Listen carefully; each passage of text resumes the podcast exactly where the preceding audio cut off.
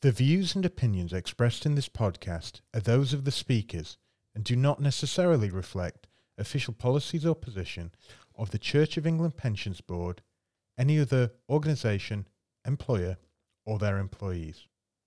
And now, on with the show. Hi there, good to have you back. We're in a bit of a summer lull, but we're here today with one of our very favourite Swedes. No, it's not Sven Goran Eriksson. Welcome to Talking Responsibly.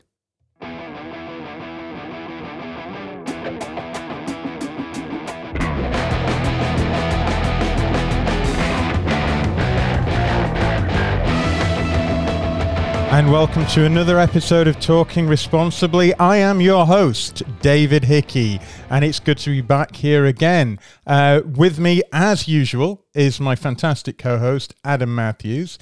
Adam, what you up to, mate? I'm very well. Well, the kids are back at school, so it's it's back into routine. So of course, that that that will come to, to on the podcast. Come as a shock to our English listeners because we're recording this on the 19th of August that the kids are back at school already. It surprises me every year, having been to school in England, that uh, uh, you know, in the middle of the summer they're, they're back and running. Yep, no, uh, it's a different system in Scotland, but uh, no, it's been good to it's good to be back. Um, obviously, uh, in the context of horrible events unfolding in Afghanistan um, as well, whilst we record this. They they are indeed, yeah. I'm sure there there might be uh, parts of that subject to touch upon uh, with uh, today's guest. Um, but I will go ahead and introduce today's guest because the intro I have for him is going to last about half the episode. So uh, let's see how we get on there. So today's guest is a global leader within the responsible investment community. Like me, he's the son of a steelworker. But unlike me, he started out in industry, first at ABB, where he uh, led on the implementation of environmental standards before making the move across to the finance community.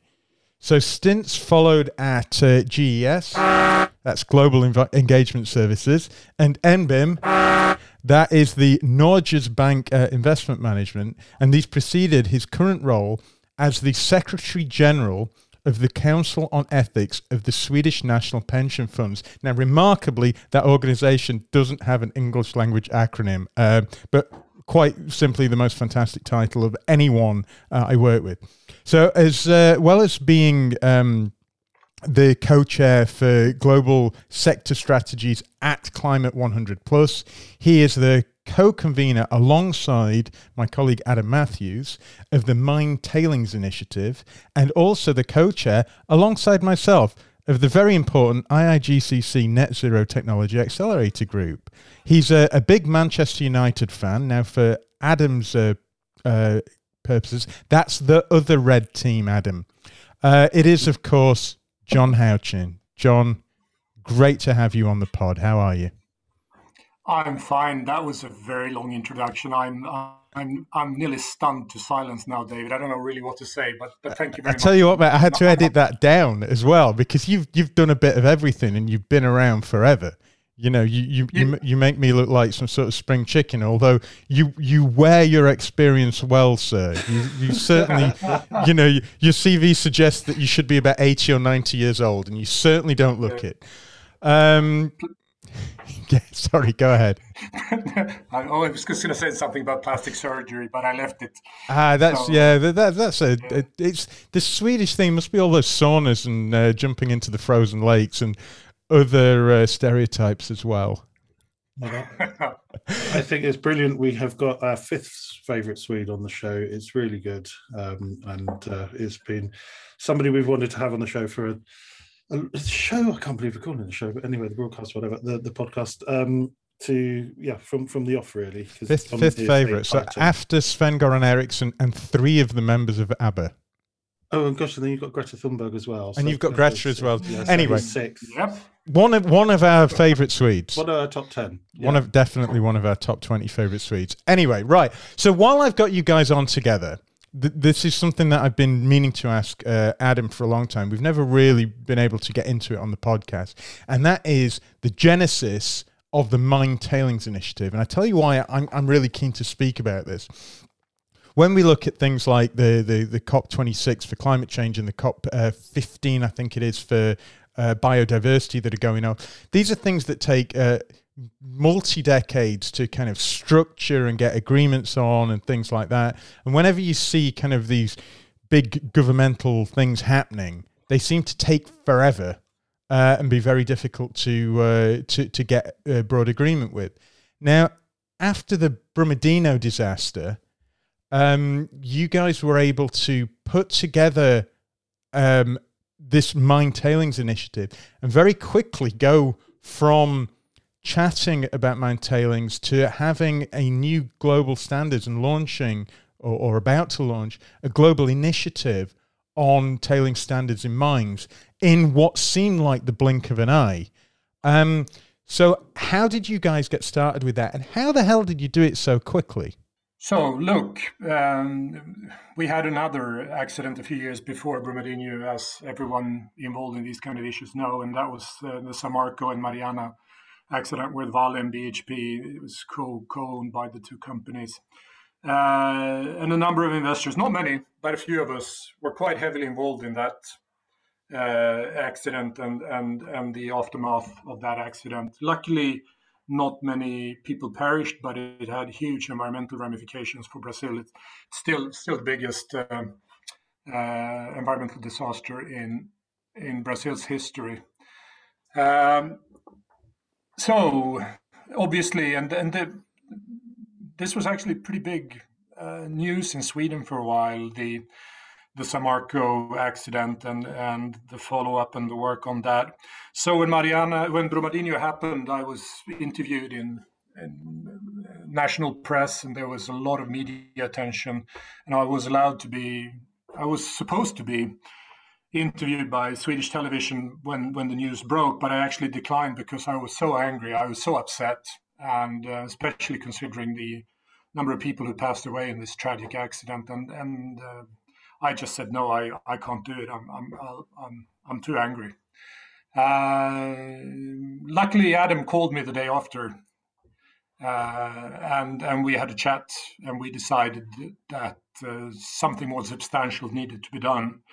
And it was actually really great to be able able to channel that pent up anger somewhere. And and I think for both Adam and me, and I'm talking on your behalf now, Adam, but I think I think being able to channel that into sort of a hands-on uh, project the way we've done has has probably been the driving force behind this. And both you and I have agreed on on many things, and and gladly we've been backed by a number of large important investors, but also I think by a number of responsible mining companies in the mining industry who's been behind us. So over to you, Adam.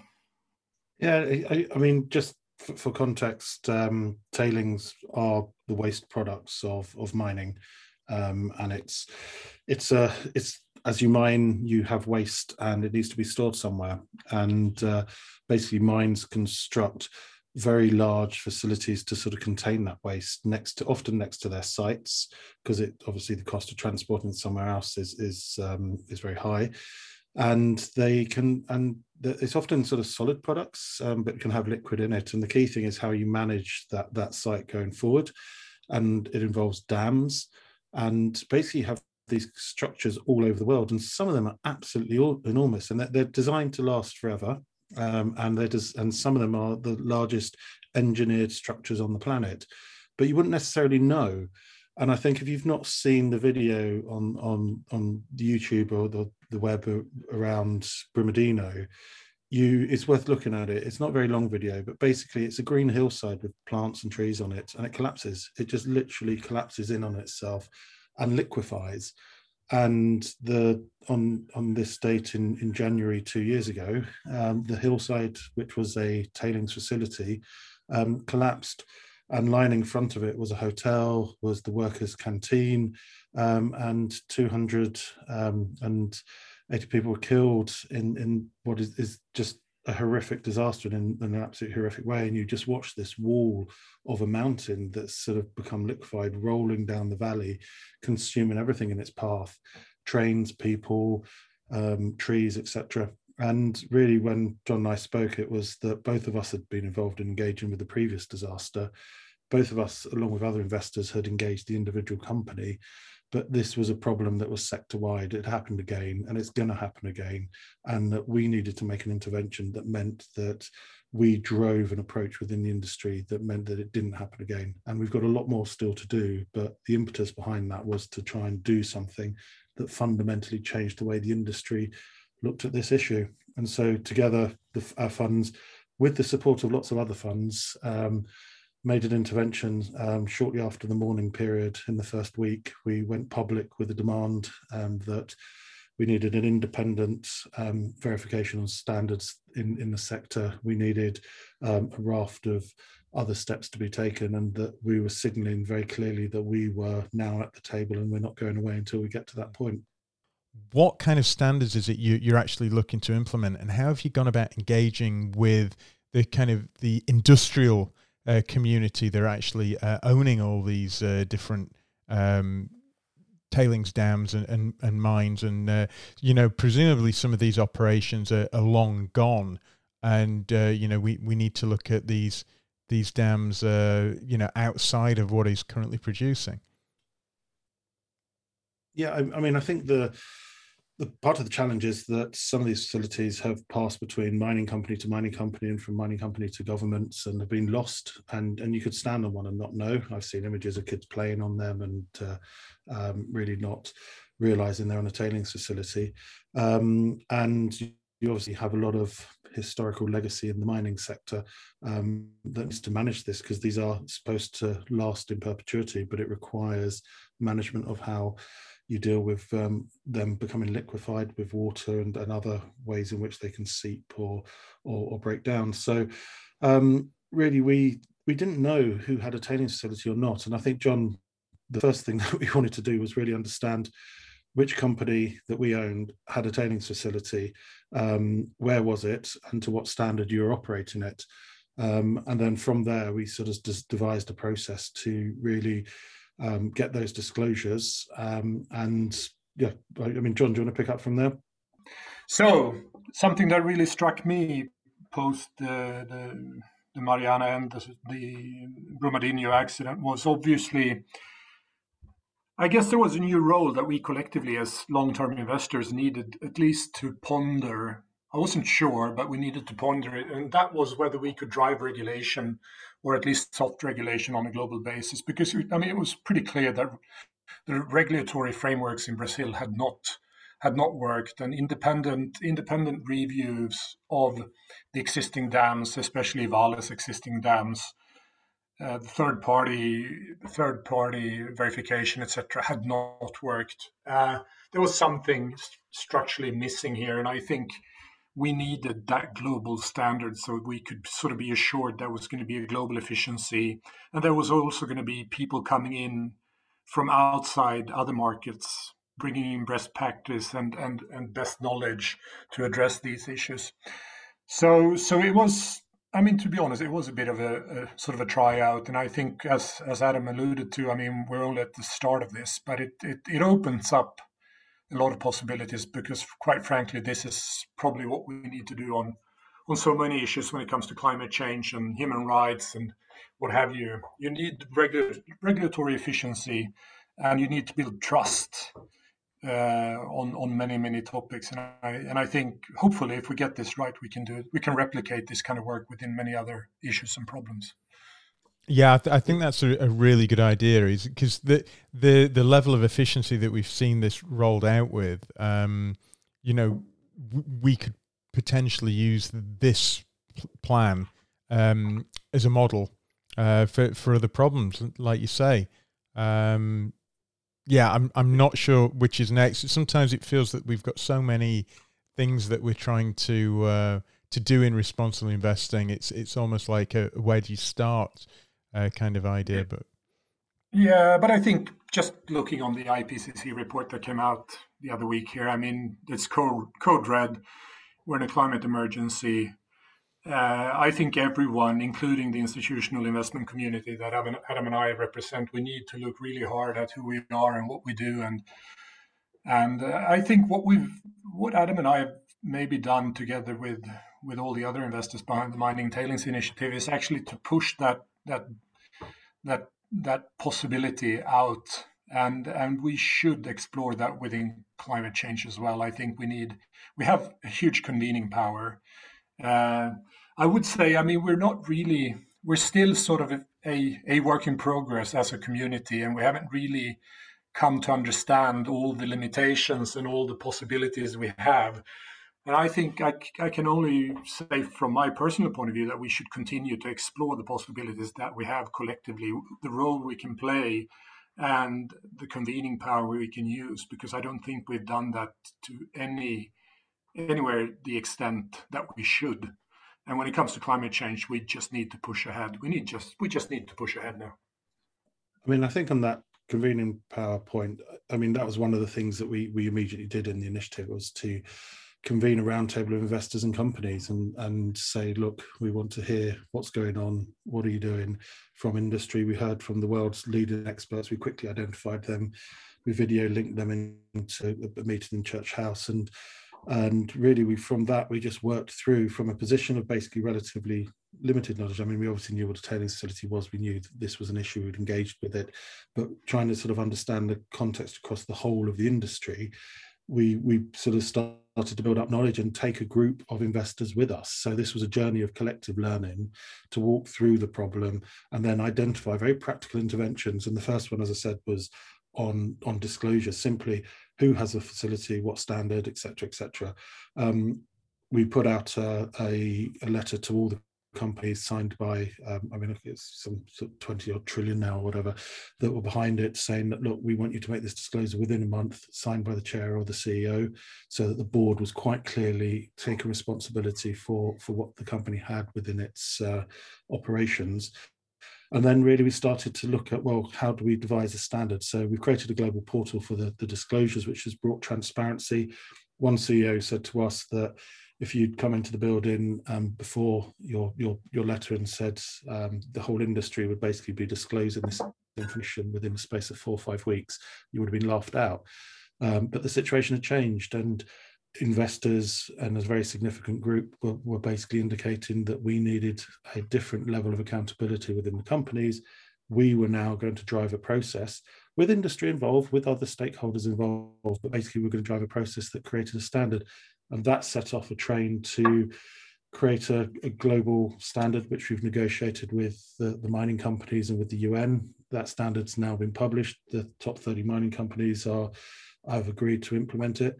And the next phase, as which is what John's talking to, is that we're creating a global institute that will independently verify that that standard is operating at individual sites. And that's the potential here. Is if we can get that working, that you can then have this independent entity confirming that a global standard is being applied at that local level with transparency that can then give you confidence that this issue's been dealt with properly. And the potential is, if that's right, well, what are the other issues within the sector, which is a hugely important sector that we can address and actually have that independent verification.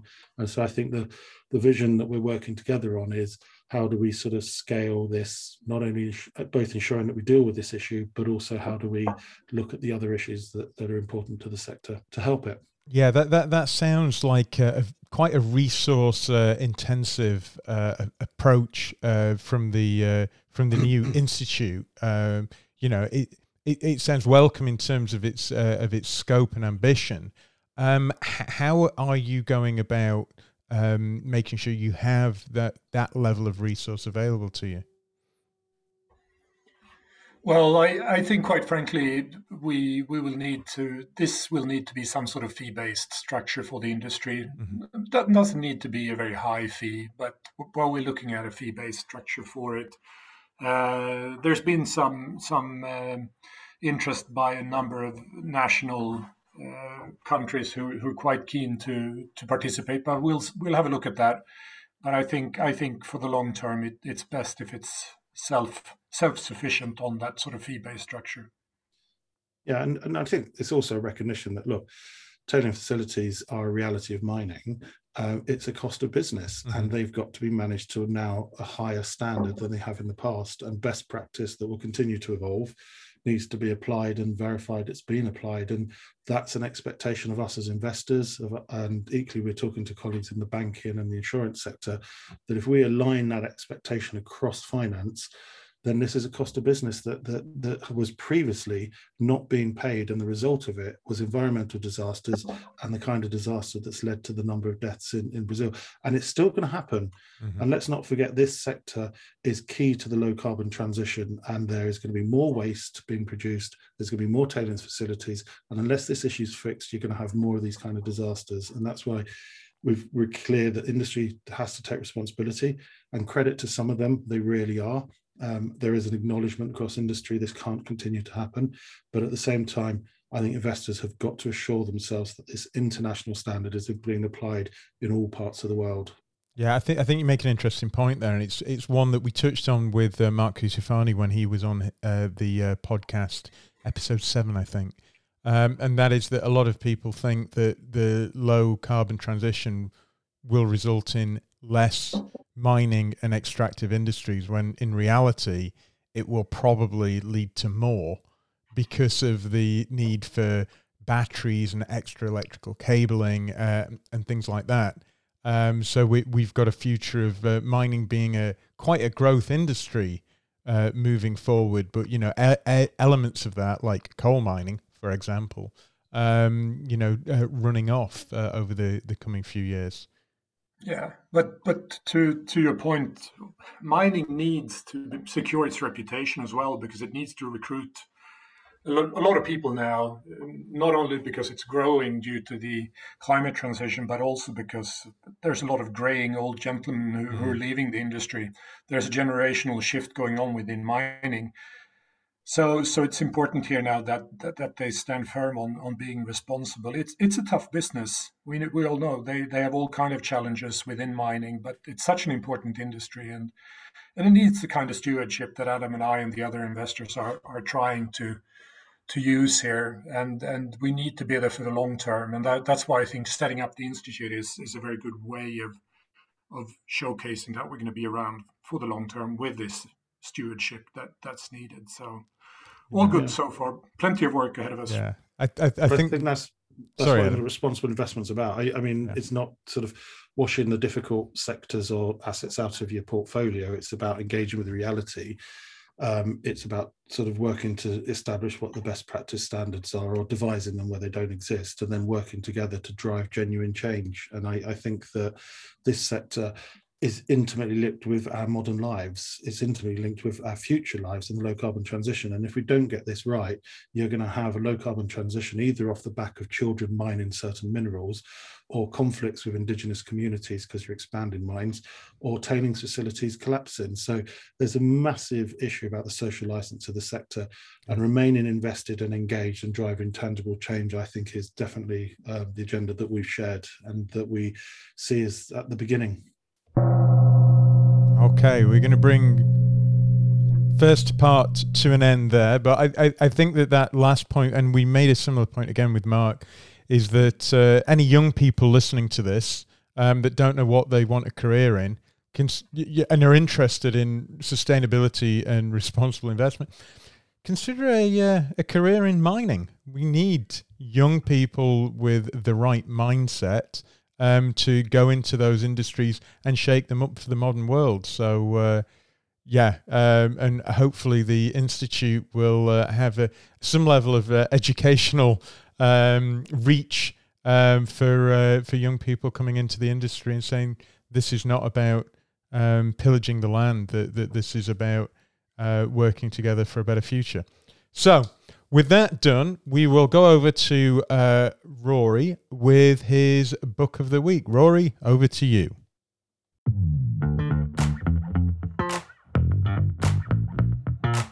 Welcome to Book of the Week with Rory Sullivan.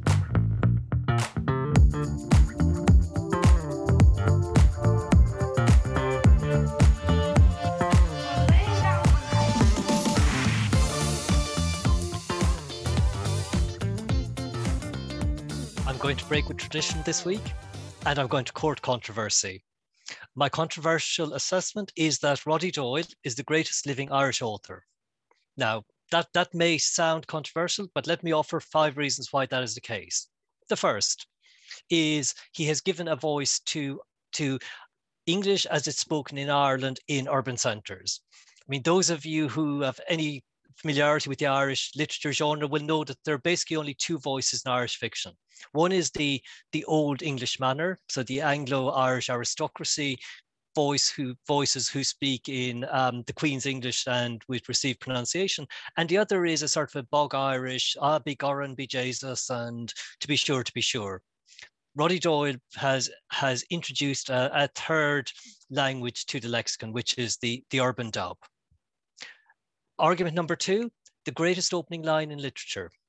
Enough of your Dickens, enough of all these overrated English and American authors. The greatest opening line in literature is the at the beginning of the novel called The Snapper, where Jimmy Rabbitte has been told his daughter is pregnant. The book begins with the following phrase, You're what? In two words, he sums up the dilemma and the heartache that every father must feel when his daughter has let him down. Uh, argument three, the novel Paddy Clarke, Ha Ha Ha, described by Germaine Greer as the one book that explains why boys become men. It is a wonderful piece of work. It explains why a child, what happens to a child who's lost in his own little world while his parents are, are going through a breakup. Um, and it shows how the, the experiences of our childhood shape the adults we become. Argument number four the novel The Woman Who Walks Into Doors, or The Woman Who Walked Into Doors, I think it's formally called. Um, why? First, because it shows a male author can credibly write in a female voice.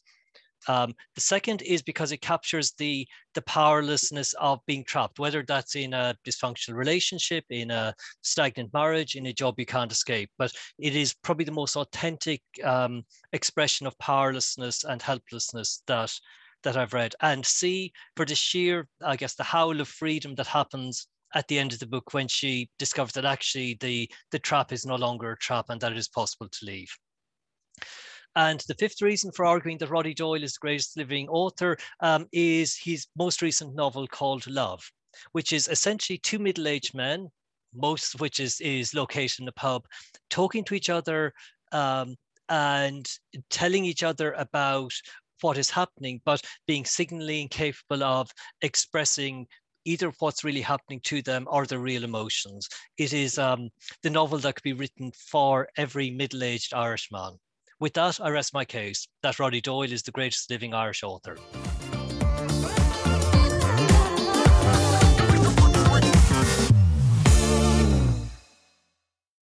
So, thanks for that, Rory. Um, over to you, John. What is on your mind this week? so, obviously, the IPCC report coming out, and and quite frankly, I mean, the world around us is either burning or getting flooded. Um, you can choose, but climate change is is really here, and I think it's uh, the realities of climate change are scaring a lot of people, and rightly so. I mean, it's not going to go away; it's it's here to stay. So, and I and I think that really sort of puts the spotlight on our us as a collective, the responsible investment community, and and the opportunities and the the responsibilities we have as acting. So, and uh, we've been pitching around that I think we need a Marshall plan, plan, something similar, something really, really heavy when it comes to climate change. And uh, I think there are pieces what Adam and I spoke and what we've been doing what, uh, within the tailings initiative that we can pick up and do similarly on climate change. So, looking at coal mining, but also looking at coal plants. You you can target coal plants. You can set up a tran- individual transition plan for each individual coal plant in the world. Uh, you can look at the transition plan for each individual coal mine in the world. You need to re- get really nitty gritty on each individual uh, source of emissions. Obviously, you have oil. Oil is a different beast to coal. Uh, I think we're moving on some parts of oil, but you can target oil as well on on individual basis. Uh, and then you go to methane, and you need to target methane. Uh, we know where methane is coming from, so we need to get really hands on in a very detailed way. And I think looking at finance, looking at the just transition for each of these sites so we don't get sort of social disruption coming out of this. You need you need to see to that that you have people behind this kind of change because there's a lot of not in my backyard uh, and you can respect that. You, we have these issues in Sweden as well when it comes to wind power, what have you. People don't want to have too much wind power in the backyard either. So there's there's a lot of complexity coming to this. But let's get this Marshall Plan up and running for climate change. I, I think, and I think we, the responsible investment community, can drive that because we we have degrees of freedom that many other actors don't really have. Uh, we're not predefined like the UN bodies or or the politicians or or the companies we haven't really explored the, the, the powers that we have and and I think what Adam and I and, and and a few other investors have been doing recently and I really like what we've been doing with the mining industry and the tailings initiative we we need to explore that collective ownership a lot more and um, it's I, I, think I think we should be op, uh, optimistic about a Marshall Plan. Adam, over to you. So, well, look, John, I, I absolutely instinctively love it and agree. Um, I suppose the the question is that you've had a sort of trend in responsible investment of first understanding what your coal assets are in your portfolios, and then increasingly you've had thermal coal screens. Um, as as a as a fund, we were involved in sort of pioneering some of that, and then you've had um, funds basically running away from owning assets that have coal and you've now got the situation where good, well-run mining companies are offloading those assets, um, be that into new companies or in, by selling them off. And what you're saying is actually responsible investors to be responsible, you don't need to run away from these assets, you need to own them. And actually, you need to put in place a plan to drive that transition of that asset be it potentially to close it sooner, but in a just way, whilst putting in place the, the plan for the alternate energy that a country perhaps is dependent for. Is that a fair summary of what you're saying that we should actually not be running away but running towards?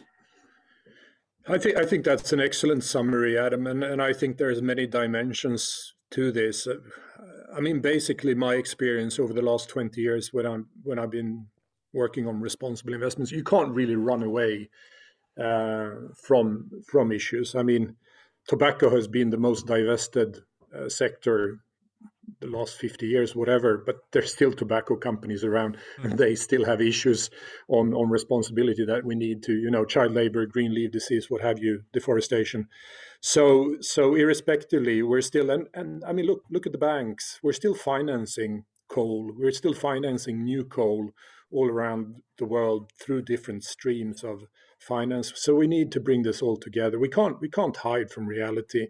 We've got connections all over the place that that we need that we need to be honest about, and that we really so so I think um, I think the Marshall Plan includes that, and um, active ownership needs to step up. Yeah, I, I think we've we've seen. Uh, I, I mentioned before on, on the podcast that I think we we've got this. We've had this wrong for the last few years this idea of pressuring companies to just dump these assets. Um, I, I, think that there's a, a, a real misunderstanding uh, in parts of our responsible investment community about what divestment does and what it means.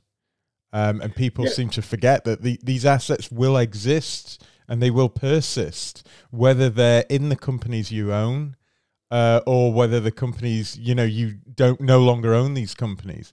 You know, these divestment decisions make no effect on real world assets. No, and and and I mean the way the way we're looking now, everyone's looking at the value chain and, and the supply chain of of every company. Everything is being scrutinized in detail. So I mean, practically everything coming out of China has coal in it because China is so dependent on coal. And this is no criticism of China. I'm not a China basher. On the contrary, I, I believe China is trying to move in the right direction, and we need to help China to move in the right direction. But but the, the supply chains, the the value chains of everything is going to be scrutinized. You're going to see a carbon footprint on every product that's going to include the supply chain. So even though if you push sort of coal out to the barriers to into private equity or private ownership or what have you, or, or government ownership, like we're seeing with oil and like we're seeing now, like we've seen with coal for quite some time, it's still going to be part of our responsibility to manage it. So, so let's not hide it. Let's talk openly about it and let's get to it. And I think that's the key thing about this Marshall Plan that we need to that we need to do now during the transition decade. We can't just hide about realities. Uh, we want the the um, the uh, what's the name? The listed equity space to be squeaky clean and we can say mm. look the list the listed equity equity space is squeaky clean. But nothing is squeaky clean. Everything fits together. It's one system. It's just one big machine and we need to address that machine. I mean the risk is the listed equity space is all going to be squeaky clean because the bhps have divested their assets the anglos have divested their dirty assets and and we continue to hold those companies but actually they either end up in the private markets or or and yeah and that these assets haven't gone away. I, I, suppose pushing back slightly on your point david about disinvestment i think there's an absolute role for disinvestment. And particularly if you think that as an ethical investor there are certain red lines and generating the profits um, for your fund and your beneficiaries from some sources is is just against your principles, and I think that's absolutely legitimate and, and correct. Let, let me clarify, and I, and I, know you're not disagreeing. let, let me clarify what I mean when when I talk about disinvestment. I mean that yeah. people argue disinvestment as the first solution to everything. Yeah, it's like absolutely. let's just sell it, and then the problem goes away, which yeah, is no, BS as far as so, you know we know. No, no, and and and I think the second aspect to disinvestment is when you think that change is genuinely not happening. And I think if you've exercised and pulled your levers, I think there's a case to be made that can you legitimately continue to derive an, a profit or a return that into your fund from a source that you've exercised all your stewardship levers and you've reached a point in judgment that there's going to be no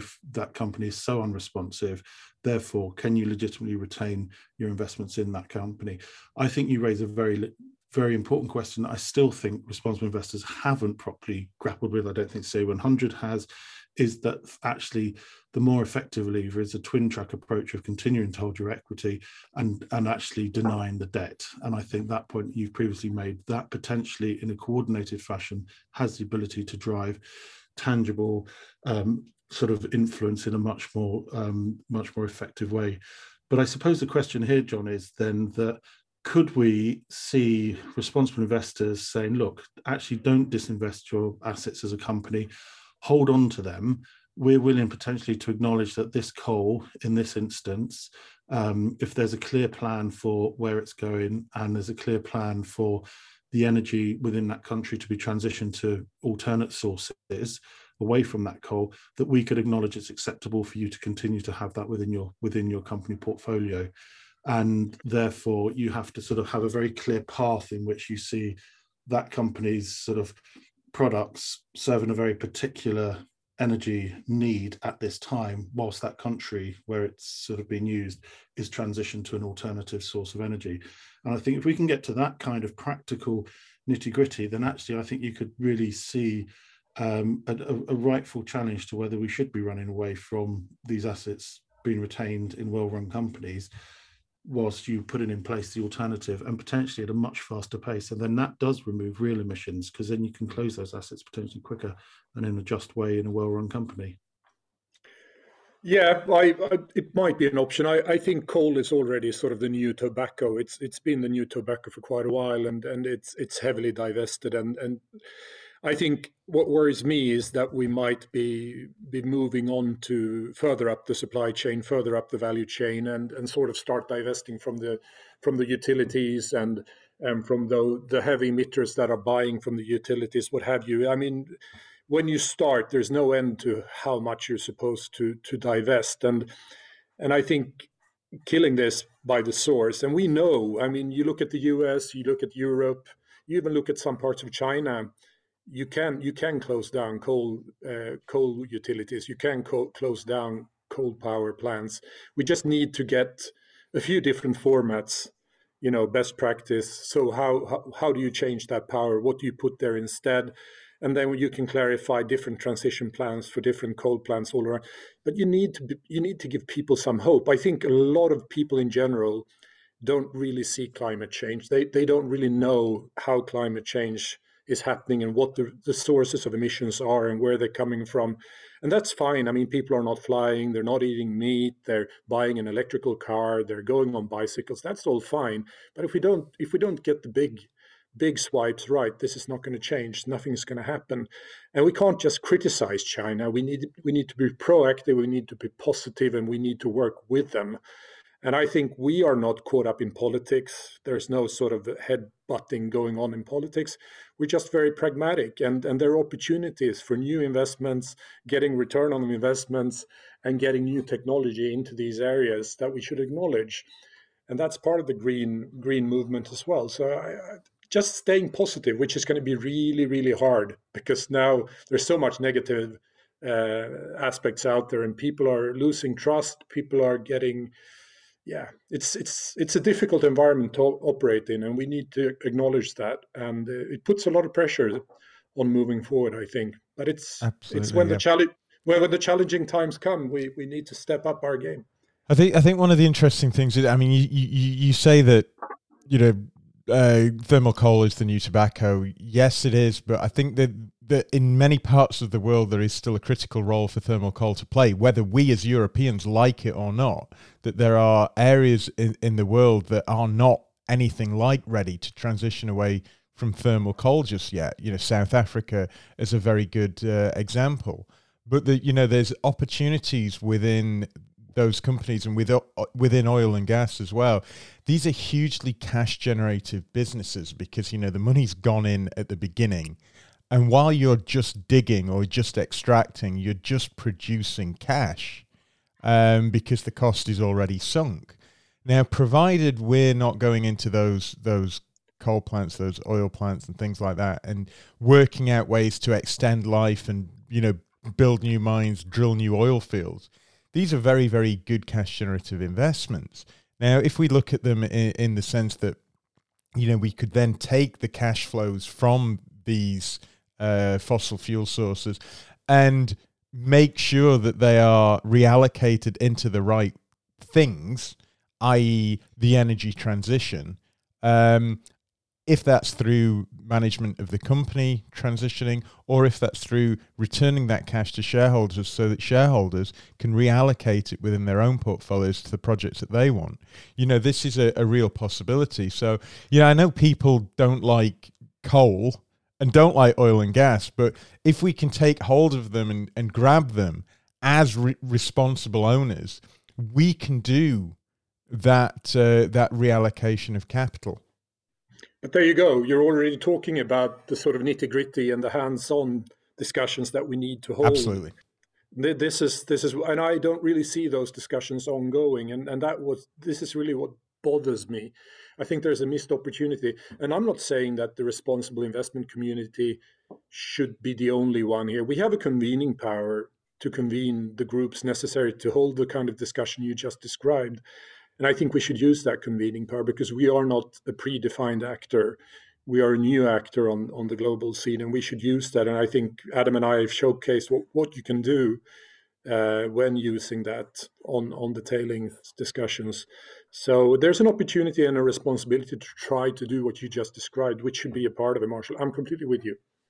But I, I mean, to do that, you've got to have a clear transition plan at the country level and have an understanding of where the individual mine um, and the coal that's been mined is contributing the energy at what time and then how that can actually sort of potentially be squeezed so that you can get that asset offline quicker um, and it's not simply sweated to provide general coal into other markets. And I, I, think in that context, if you can manage it in that way, which is what I think you're suggesting, I think it could be a, a really practical way to drive tangible change. But it will need real engagement with policymakers, mm. and and that's the bit that I just don't see happening through responsible investments. I think there's lots of sort of initiatives globally, etc. But where's that dialogue at the sort of connecting to the national plan of a country, working through the role that responsible investors could play and, and the finance market could play in helping that country, whilst uh, potentially owning difficult assets to close them quicker,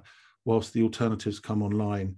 And I also wonder if we've got to really make a much more clearer call to help us do this to repurpose the point of the World Bank and the development banks to actually help aid this kind of role that I think finance could play.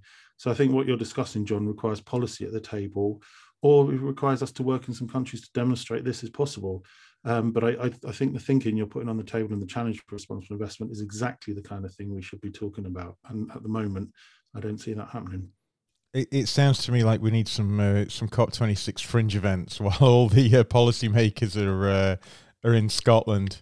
Uh, we'll we'll bring John over and uh, we'll get everyone in rooms together and we'll make the uh, the the Marshall Plan, which I, I, am going to officially rebrand the Howchin Plan, um, oh. to uh, to to fruition. I, I think about Mar- Marshall. A Marshall plan, plan, is Marshall Plan is good because people know what a Marshall Plan is, and what what's great about the Marshall Plan, it worked. It really did work, didn't it? So there's a positive to it that we should acknowledge. But look, I think we're already starting to paint the picture and sort of painting out the the the plan, how it looks. And I think we as a group, we have the resources. We might not have the resources, but we have the brains. Maybe not Adam, but the rest of us have have the brains, and and. Uh, and and we can do that and i think we should paint that picture and we should lay out and we we should lay out the plan and we should see who wants to be or who should be at the table for different reasons in different locations and let's start pulling those strings because I think we can do that, and uh, we have a unique role to do that. Well, let's convene that dialogue.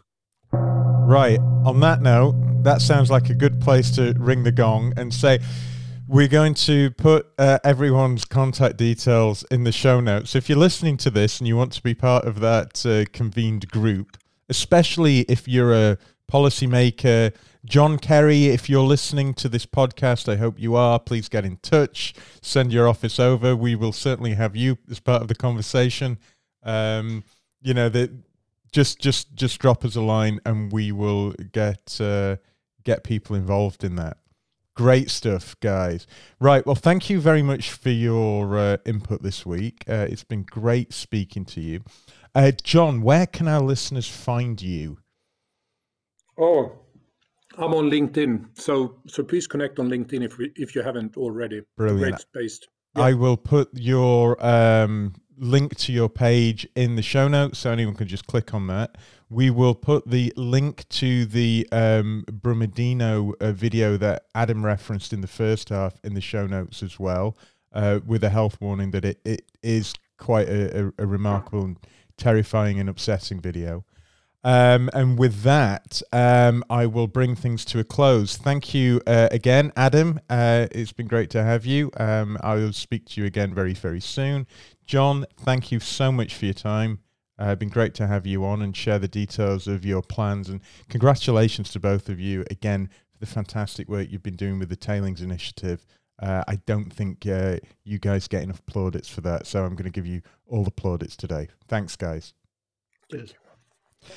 So, with that uh, sorted, I'd like to thank uh, you, the listeners, for staying with us so long. Uh, as usual, please subscribe, please leave a review, please share this episode with a friend. Um, we have a big back catalogue now with some great episodes in. If you haven't listened to episode seven with Mark Cutifani, um, I suggest you do after this one because it's very relevant to what we were talking about in the minings initiative.